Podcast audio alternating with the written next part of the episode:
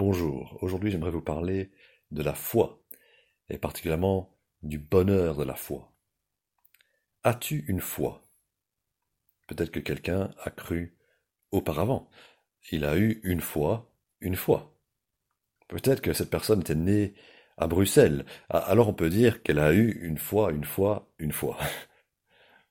Mais, blague à part, il y a une sorte de flou par rapport à la foi, où c'est considéré comme un sentiment personnel contre toute raison. Il y a même certaines personnes qui admirent une telle définition de la foi, qui est anti-intellectuelle, illogique et inexplicable. Euh, crois seulement, si tu as la foi, eh bien vas-y, crois. Il me semble que la foi doit être plus robuste que cela. S'il y a des gens aujourd'hui qui sont croyants au point d'être persécutés pour leur foi, ce n'est pas parce qu'ils ont un vague sentiment d'optimisme sans raison. Ils croient des choses qui dérangent, qui vont à l'encontre de l'opinion populaire, parce qu'elles sont convaincantes et plausibles. Et si nous devons tenir bon dans notre foi, continuer à croire, à travers des épreuves ou simplement à travers les années, nous avons besoin de bonnes raisons de croire. Et la foi biblique n'est pas l'élimination de la raison, mais un choix en fonction de preuves. La foi considère les preuves qui sont devant nous et puis tire des conclusions. Si vous voyez quelqu'un de plus grand que vous en train de passer par un pont étroit au-dessus d'un gouffre et que le pont tient son poids, vous concluez qu'il peut tenir votre poids et vous vous engagez sur ce pont. Il y a une réponse à la bonne nouvelle, qui est une réponse double. Lorsque nous entendons la bonne nouvelle de la Bible, Jésus euh, dit ceci, repentez-vous et croyez à la bonne nouvelle. Repentance et foi. La semaine passée, nous avons parlé de la repentance, euh, du sens précis de ce mot, et de ce que cela nous apporte de bien de nous détourner de notre péché, notre vie sans Dieu. Et aujourd'hui, nous allons parler de la foi, avec un homme qui a trouvé que c'était difficile de croire. On n'imagine pas que quelqu'un comme ça se trouve dans la Bible, mais c'était un homme, comme nous, et il avait comme principe qu'il faut le voir pour le croire. Et donc, quand ses proches lui ont dit que Jésus, celui qu'il avait vu mourir sur une croix, était vivant, alors l'homme qui ne l'avait pas vu vivant ne pouvait pas ne pouvait pas le croire. Alors Jésus a changé cela. Euh, d'une part, il a donné des preuves à cet homme, mais il a aussi apporté une correction. Il y a beaucoup de textes dans la Bible qui parlent de foi, mais je vais me concentrer sur un texte où on, apprend par cet exemple, et aussi par l'enseignement de Jésus, ce qu'est précisément la foi. Et nous allons lire en évangile de Jean, chapitre 20, versets 20 à 31. Ce serait utile de l'avoir euh, ouvert devant vous. Avec Thomas, nous allons apprendre aujourd'hui euh, deux choses sur la foi. Je vais lire d'abord les versets. Après avoir dit cela, Jésus leur montra ses mains et son côté. Les disciples furent remplis de joie en voyant le Seigneur. Jésus leur dit de nouveau, Que la paix soit avec vous. Tout comme le Père m'a envoyé, moi aussi je vous envoie. Après ces paroles, il souffla sur eux et leur dit, Recevez le Saint-Esprit. Ceux à qui vous pardonnerez les péchés, ils leur seront pardonnés. Ceux à qui vous les retiendrez, ils leur seront retenus. Thomas, appelé Didyme, l'un des douze, n'était pas avec eux lorsque Jésus vint. Les autres disciples lui dirent donc, Nous avons vu le Seigneur. Mais il leur dit, Si je ne vois pas dans ses mains la marque des clous, si je n'y mets pas mon doigt, et si je ne mets pas ma main dans son côté, je ne croirai pas. Huit jours après, les disciples de Jésus étaient de nouveau dans la maison, et Thomas se trouvait avec eux. Jésus vint alors que les portes étaient fermées, se tint au milieu d'eux et dit Que la paix soit avec vous. Puis il dit à Thomas Avance ton doigt ici et regarde mes mains. Avance aussi ta main et mets-la dans mon côté. Ne sois pas incrédule, mais crois. Thomas lui répondit Mon Seigneur et mon Dieu. Jésus lui dit Parce que tu m'as vu, tu as cru. Heureux ceux qui n'ont pas vu et qui ont cru. Jésus accomplit encore en présence de ses disciples beaucoup d'autres signes qui ne sont pas décrits dans ce livre, mais ceux-ci ont été écrits, afin que vous croyiez que Jésus est le Messie, le Fils de Dieu, et qu'en croyant, vous ayez la vie en son nom. Alors deux choses sur la foi. Tout d'abord, c'est croire des vérités bibliques. Pas simplement avoir une foi. Mais nous croyons en ce que nous ne voyons pas, et nous pouvons définir ce que nous croyons. Quelles sont les vérités bibliques que nous devons croire? Thomas a été appelé à croire que Jésus était ressuscité. Il ne croyait pas au départ, vous avez remarqué cela. Ça lui semblait trop beau pour être vrai. Il n'avait pas vu Jésus comme les autres l'avaient vu, euh, se présenter devant eux en montrant ses mains et euh, montrant son corps. Mais il était naturellement sceptique. Puis Jésus se présente à lui avec son corps humain vivant, malgré les marques de son supplice. Il le convainc qu'il est réellement vivant, de retour parmi les vivants. Et cela signifie que Jésus est le Messie. Verset 31. Ces choses ont été décrites afin que vous croyiez que Jésus est le Messie, le Fils de Dieu. Comment est-ce que la résurrection prouve que Jésus est le Messie? Ben, Elle le prouve parce que le Messie doit régner pour toujours. Et si Jésus meurt, il ne règne plus. S'il ressuscite, il peut continuer à régner. D'ailleurs, ça prouve aussi que Jésus est digne de régner. Toute autre personne meurt à cause de ses propres fautes, mais Jésus est digne de vivre pour toujours, parce qu'il n'a jamais péché. C'est lui qui doit vivre, et c'est lui qui doit régner. On l'entend aussi dans la confession de Thomas. Un autre disciple a fait cette déclaration, Tu es le Christ de Dieu, tu es le Messie de Dieu. Mais cette déclaration de Thomas ici est une déclaration de foi encore plus grande. Mon Seigneur et mon Dieu. Ce n'est pas une simple exclamation. Euh, prononcer le mot Dieu sans respect serait impensable pour un homme juif comme Thomas. Il est réellement en train de reconnaître que Jésus est son Dieu. Il est dit d'ailleurs en Matthieu 28 que les disciples se prosternèrent devant Jésus, ressuscité. Il comprenait enfin après la résurrection qu'il était plus qu'un dirigeant humain, un roi issu de l'humanité. Il était Dieu, leur Dieu. Nous devons croire aussi que Jésus mourut. Forcément, pour ressusciter, il doit avoir été mort. Il est mort à la croix. On en reparlera dans quelques instants. Et puis il y a quelque chose à croire par rapport à nous, à notre péché. C'est une autre vérité biblique très importante. Le verset 23 parle de pardon des péchés, de pardonner les péchés, les disciples allaient expliquer, annoncer que les péchés pouvaient être pardonnés. C'est pas difficile à croire que nous sommes pécheurs, capables de toutes sortes de mal. C'est difficile de l'avouer peut-être, mais pas difficile à croire. Et nous devons reconnaître cela. Selon les critères de Dieu qui est parfaitement saint, nous, nous sommes dans le péché, nous sommes du côté du mal. Alors pourquoi Jésus est-il mort? Il y a des enthousiastes du cinéma qui se plaisent à voir les films de Hollywood et de les regarder très attentivement et, puis de poser des questions par rapport au scénario et, de voir le développement inutile dans ce scénario. Et c'est assez amusant de constater que parfois toute une partie du scénario était finalement superflue. On aurait pu euh, s'en passer. L'action pourrait se dérouler quand même de manière logique. Avec la Bible, quelqu'un pourrait regarder euh, cette histoire de, Jésus et dire, mais si Jésus devait de toute manière ressusciter et vivre pour toujours, en tant que roi, pourquoi devait-il connaître la mort? Pourquoi ne pas simplement vivre euh, éternellement en tant que roi? Et c'est une bonne question parce que ça nous amène à considérer qu'il y avait quelque chose d'essentiel dans la mort de Jésus. Et la Bible nous montre, nous explique cela. Pourquoi il est mort? Il est mort pour nos péchés.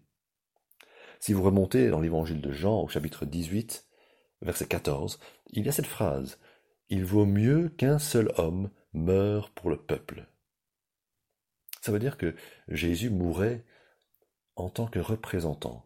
Il agissait pour les autres, à notre place. Il porte les péchés devant le tribunal, et à notre place, il paye le prix de notre péché. Jésus a payé notre condamnation afin que notre peine soit purgée et qu'il n'y ait plus rien qui compte contre ceux qui se mettraient en son camp, de son côté, qui s'uniraient à lui. La foi est donc liée à la repentance.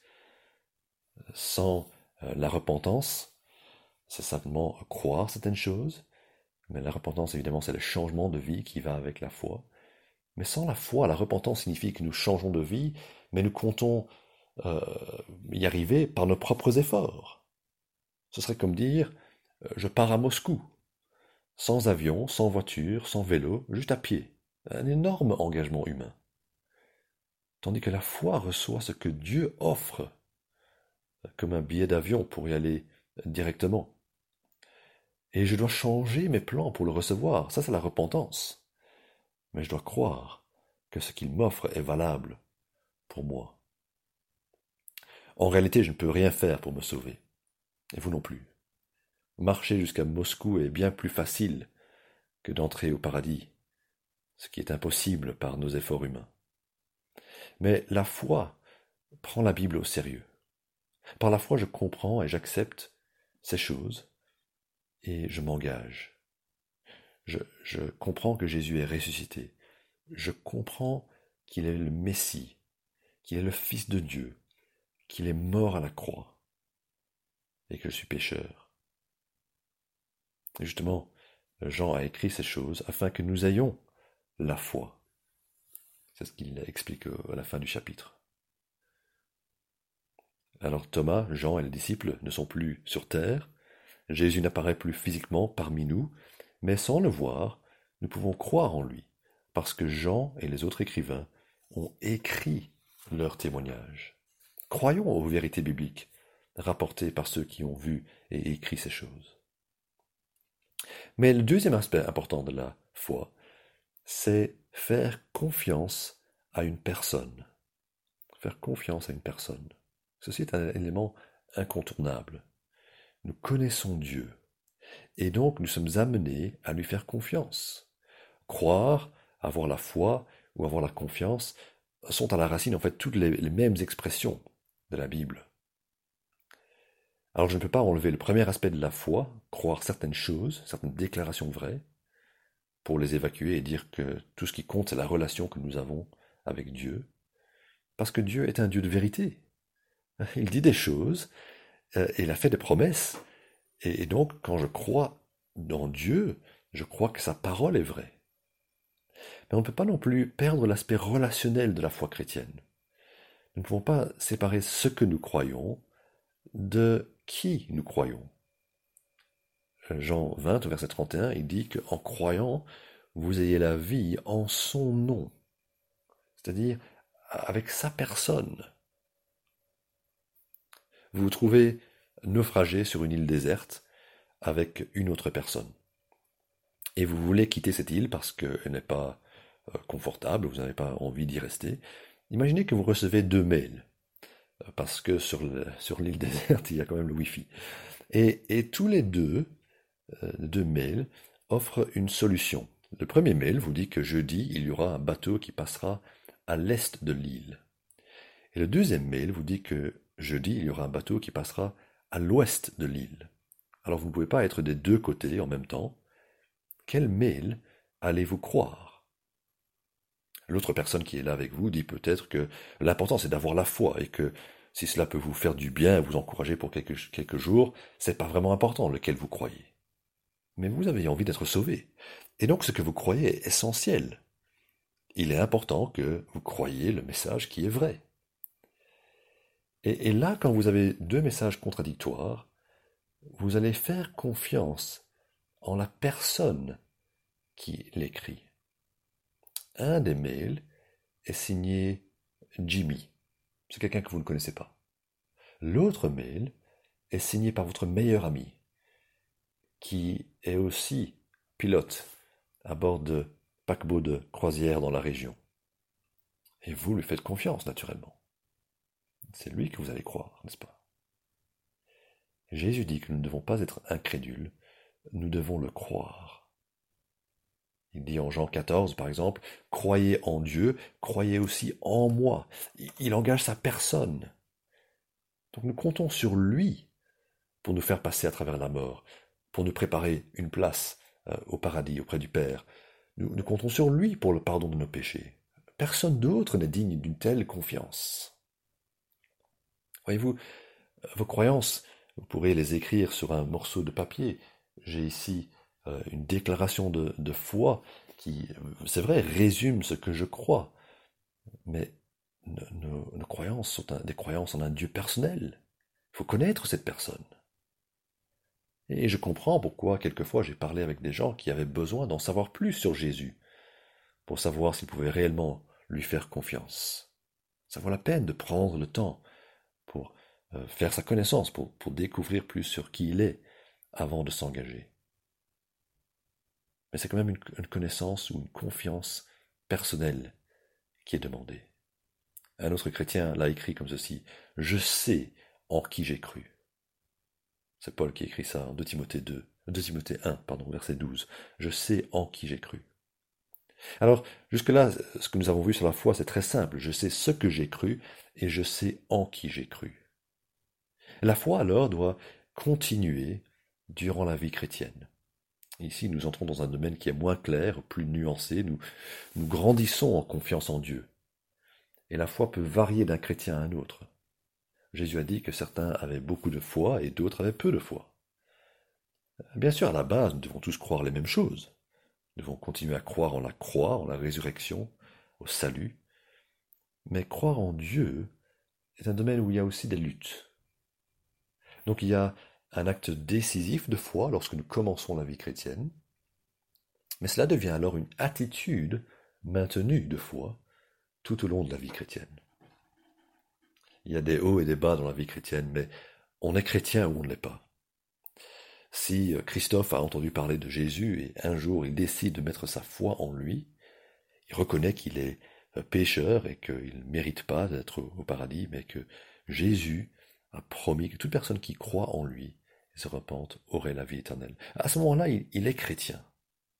Il ne sera jamais plus chrétien qu'il l'est le premier jour de sa vie nouvelle. il pourrait se sentir plus proche de Dieu, moins proche, il pourrait douter, être découragé, ou être plein de foi et de courage. Mais cela ne changera pas son statut en tant que chrétien. Voyez-vous, la Bible utilise des expressions comme être en Christ, ou uni à Christ, ou avoir le Saint-Esprit, être scellé par le Saint-Esprit, pour expliquer que nous ne sommes plus comme avant. Nous sommes attachés à Dieu de manière permanente. Et cela nous apporte beaucoup. Si on veut comprendre le, bonheur de la foi, c'est parce que Jésus a dit au verset 29, Heureux ceux qui n'ont pas vu et qui ont cru. Heureux ou bénis, c'est le bonheur d'être sauvé et le bonheur de connaître Dieu. La confiance que nous avons face à la mort n'est pas une confiance naturelle, mais c'est la confiance de la foi, de ceux qui connaissent le ressuscité. Et puis nous marchons par la foi et non par la vue. Comme dit 2 Corinthiens 5, verset 7. Nous, nous pensons à Dieu, à ce qu'il veut pour nous, mais aussi nous commençons à croire que les choses sont possibles, parce que nous faisons confiance au Tout-Puissant. Au lieu de craindre le pire, nous commençons à croire le meilleur que Dieu a réservé pour nous. N'oublions pas Thomas, Jean et les autres disciples, face à Jésus, ces hommes bouleversés par la réalité de sa résurrection. Alors il vient un moment où nous devons nous décider. Il faut prendre position. Sommes-nous pour Christ? Croyons-nous qu'il est le roi glorieux, divin, qui a offert sa vie à notre place pour nos péchés? Faites confiance à Christ. Mettez votre confiance en aucune œuvre bonne, aucun saint, aucun rite, mais exclusivement en Jésus. Et la Bible dit qu'en croyant, vous aurez la vie en son nom. Mais j'ai aussi des questions difficiles pour les chrétiens, pour ceux qui ont mis leur foi en Christ. D'abord, savez-vous ce que vous avez cru? Il se peut que vous soyez le genre de chrétien qui a l'habitude d'entendre de bons messages, et que lorsque vous les entendez, les messages de la Bible, vous dites oui, oui, je, je suis d'accord. Mais quand vous devez vous-même articuler ce que vous croyez. C'est très vague. Ah, Dieu m'aide et Jésus est là et ah, merci Seigneur. Oui, mais, mais quoi précisément? Qu'est-ce que vous croyez? Dieu nous a donné un livre. L'avez-vous lu attentivement, régulièrement, pour connaître le contenu de notre foi? Est-ce que ces choses que vous avez entendues souvent, vous les connaissez bien? Ou est-ce que tout ça est un peu flou à votre esprit? Deuxièmement, savez-vous en qui vous avez cru? Oui, vous savez que vous avez cru en Christ, mais il y a un détournement qui peut avoir lieu. Notre confiance peut être tournée vers quelque chose d'autre. Vous pourriez commencer à faire confiance à vous-même. C'est le plus simple, n'est-ce pas, de se détourner de la foi en Christ et de croire en, nous-mêmes, de, dire que finalement, vous en sortez bien grâce à vous. Tout succès dans notre vie peut être attribué soit à Dieu, soit à nous. Qui croyez-vous a fait la différence? Il y a une mise en garde qui est très forte, écrite aux chrétiens par rapport à leur foi. En Hébreu 3, versets 12 et 13, il est écrit Faites attention, frères et sœurs, qu'aucun de vous n'ait un cœur mauvais et incrédule qui le détourne du Dieu vivant. Au contraire, encouragez-vous les uns les autres chaque jour, aussi longtemps qu'on peut dire aujourd'hui, afin qu'aucun de vous ne s'endurcisse, trompé par le péché. Le péché nous enveloppe si facilement. Notre cœur peut malheureusement se refroidir, s'endurcir, même lorsque nous sommes à Christ. Oh, mon Sauveur ne permet pas qu'en aucun bien je me confie, sauf dans le sang que tu versas, pour que ta mort devint ma vie. Si vous faites confiance à vous-même, vous serez aussi découragé quand vous n'êtes pas à la hauteur. Nous trébuchons tous de diverses manières et nous pouvons alors être déçus, pas par Dieu, mais par nous-mêmes. Ah, je croyais que j'étais meilleur que ça. Heureusement que Dieu ne se faisait pas d'illusions et qu'il a voulu nous sauver quand même. Quatrième question. Troisième question, pardon. Avez-vous oublié ce qu'il a fait pour vous? La rencontre de Thomas, il n'allait jamais l'oublier. Dans l'histoire d'Israël, il y a aussi toutes sortes de fêtes et de rites pour aider les croyants à se rappeler des interventions de Dieu. Les psaumes, par exemple, célèbrent ce qu'il a fait. N'oubliez pas ce qu'il a fait pour vous. Il y a quelques années, vous avez eu une grande réponse à vos prières, une aide précieuse euh, de quelqu'un au bon moment un, nouvel emploi peut-être, ou, une guérison. Un membre de votre famille est venu à la foi peut-être. Avez-vous un peu oublié cela? Je sais qu'il y a eu des moments dans ma vie où Dieu a intervenu à un point où, j'ai pensé jamais je n'oublierai ça. Et puis avec le temps, je recommence à m'inquiéter ou à douter de ce que Dieu peut faire. Et si vous n'avez pas beaucoup d'exemples, si peu d'exemples de l'œuvre de Dieu dans votre vie, se présente à votre esprit. Regardez à la croix, pensez à la croix. Vous n'étiez jamais si perdu, vous n'étiez jamais si rebelle qu'au moment où Jésus est mort pour vous. Lorsque nous étions encore pécheurs, Christ est mort pour nous. N'oubliez pas la grâce. Et puis quatrième question, dernière question. Avez-vous commencé à douter de sa bonté?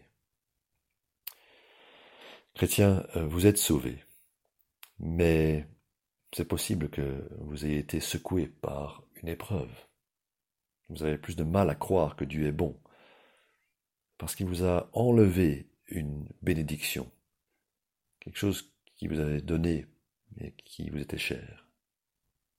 Ou vous souhaitiez peut-être recevoir telle ou telle bonne chose de sa part et il ne vous l'a jamais donné. Les autres chrétiens l'ont eu. Pourquoi pas vous? Vous auriez envie de dire, comme Thomas, à moins que je reçoive ceci ou cela, je ne croirai pas. Chers amis, regardez au calvaire. N'y a-t-il pas là, où Jésus est mort pour nous, assez de preuves de l'amour de Dieu et de sa bonté? N'a-t-il pas prouvé de manière définitive et extraordinaire qu'il est prêt à tout pour nous sauver et pour nous faire du bien? Ne sois pas incrédule, mais crois. Heureux ceux qui n'ont pas vu mais qui ont cru.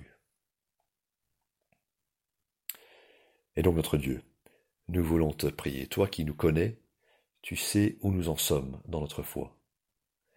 Là où certains ne sont pas convaincus de ce qu'ils croient ou ne savent pas en qui faire confiance, à qui faire confiance, nous te prions que tu les réveilles à cela. Tu euh, fasses naître une foi qui est la foi en toi pour le pardon des péchés, pour la vie éternelle. mais aussi pour nous qui te connaissons et qui avons déjà fait peut-être des années avec toi, qui continuons à croire en toi. Seigneur, fortifie notre foi, afin que nous soyons plus confiants face aux épreuves, face aux pertes, euh, face aussi à ce que tu as fait pour nous, de nous rendre confiants que oui, tu agis, oui, tu es à l'œuvre, et tu nous permettras de persévérer jusqu'au bout. Merci pour ta bonté, merci pour ton amour, et merci pour la croix, qui est la preuve ultime de ta volonté de nous sauver. Au nom de Jésus. Amen.